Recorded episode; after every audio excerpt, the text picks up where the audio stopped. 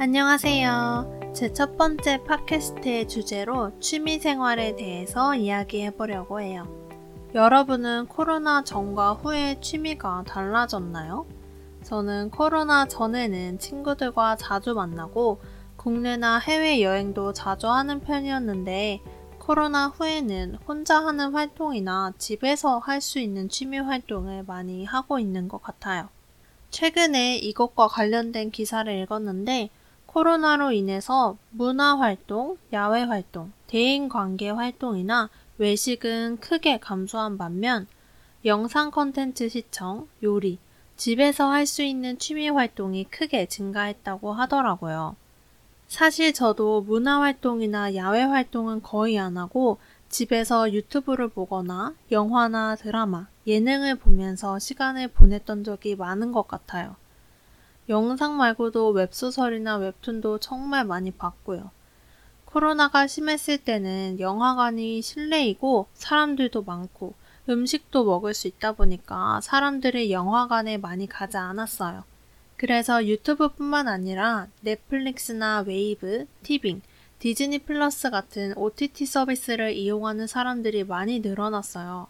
저도 영화관에 가는 걸 좋아했었는데 코로나가 시작한 이후로는 영화관에 간 적은 없고 이 오티티 서비스를 이용해서 영화나 드라마를 자주 봤었어요.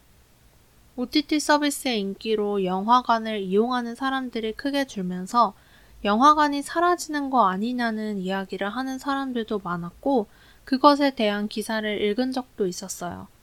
그런데 저는 영화관은 영화관만의 매력이 있기 때문에 영화관이 사라지는 일은 없을 것 같다고 생각하는데 여러분은 코로나 시대로 인한 영화관의 변화나 영화관의 미래에 대해서 어떻게 생각하시나요? 댓글로 여러분의 생각을 공유해 주시면 좋을 것 같아요. 저는 코로나가 일 년이 넘어갈 때쯤에 정말 답답하고 집에만 있고 잘 안 움직이니까 몸이 너무 무거워져서 운동의 필요성을 많이 느꼈었어요. 그래서 한동안 홈트를 정말 많이 했는데 여기에서 홈트는 홈 트레이닝의 줄임말로 집에서 하는 운동을 말해요. 코로나가 심해지면서 학생들도 집에서 온라인 수업을 듣고 회사원들도 재택근무를 시작하면서 활동량이 많이 줄고 편한 배달 음식을 많이 시켜 먹다 보니까 갑자기 살이 찐 확진자 라는 말도 유행했어요. 코로나 확진자라는 말을 이용해서 살이 확 쪘다고 해서 확진자라고 이야기하기도 했어요. 그래서 이렇게 갑자기 살이 찐 사람들을 위한 홈트 영상도 굉장히 많았어요.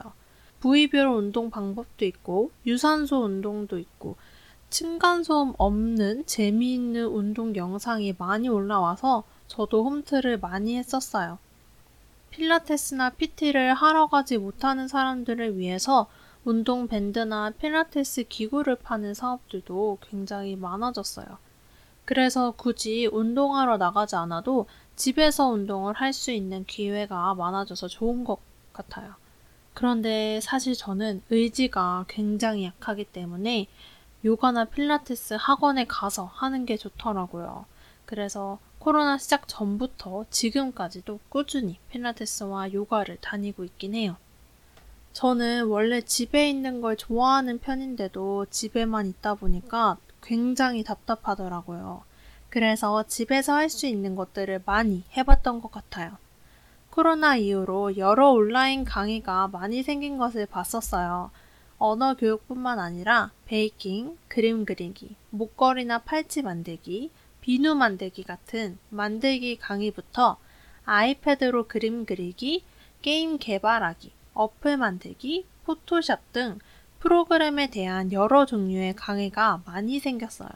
저는 여기에서 베이킹이랑 비누 만들기를 해봤었는데 강의를 살 때 재료도 같이 살 수 있고 택배로 받아서 바로 만들 수 있어서 개인적으로 따로 준비할 것 없이 편하게 만들 수 있어서 좋았어요.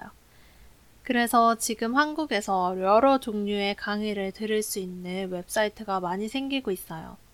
그래서 취미뿐만 아니라 자기 개발로 회사나 학교 끝난 후에 자격증 수업을 듣는 사람도 많은 것 같아요.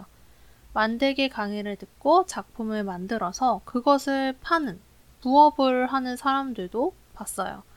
다양하고 유익한 강의들을 손쉽게 접할 수 있어서 취미나 자기 개발을 쉽게 할 수 있는 시대가 온 것 같아요.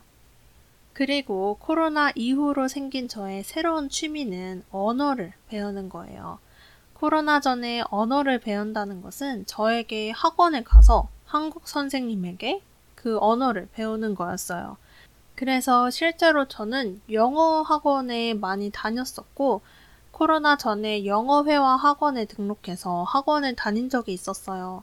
그런데 코로나가 심해지면서 학원에서 수업을 들을 수 없게 돼서 많이 아쉬웠는데, 제가 온라인 언어 교육 플랫폼에서 한국어를 가르치게 되고 처음으로 언어 강의를 그 원어민 선생님에게 온라인으로 들어봤어요. 코로나 전에는 원어민에게 온라인에서 일대일로 언어를 배우는 게 조금 낯설었거든요. 근데 강의를 한두 번 듣다 보니까 언어 공부하는 게 정말 재미있어져서 요즘 일주일에 한두 번 정도는 꾸준히 언어 강의를 듣고 있어요. 사회적 거리두기가 시작된 이후로 학원도 문을 닫았었는데, 그래서 온라인 교육 플랫폼을 이용하는 사람들도 많이 늘어났다고 말하는 기사를 봤었어요. 여러분들은 온라인에서 언어를 공부해 본 적이 있나요? 해본 적이 있다면 장점이나 단점을 댓글로 공유해서 같이 생각을 말해보면 좋을 것 같아요. 그래서 오늘 주제였던 취미활동을 이야기했는데, 여러분도 코로나 전과 후의 취미 차이나 코로나 후에 새로 생긴 취미에 대해서 댓글로 남겨주면 좋을 것 같아요. 그러면 우리 다음에 또 봐요.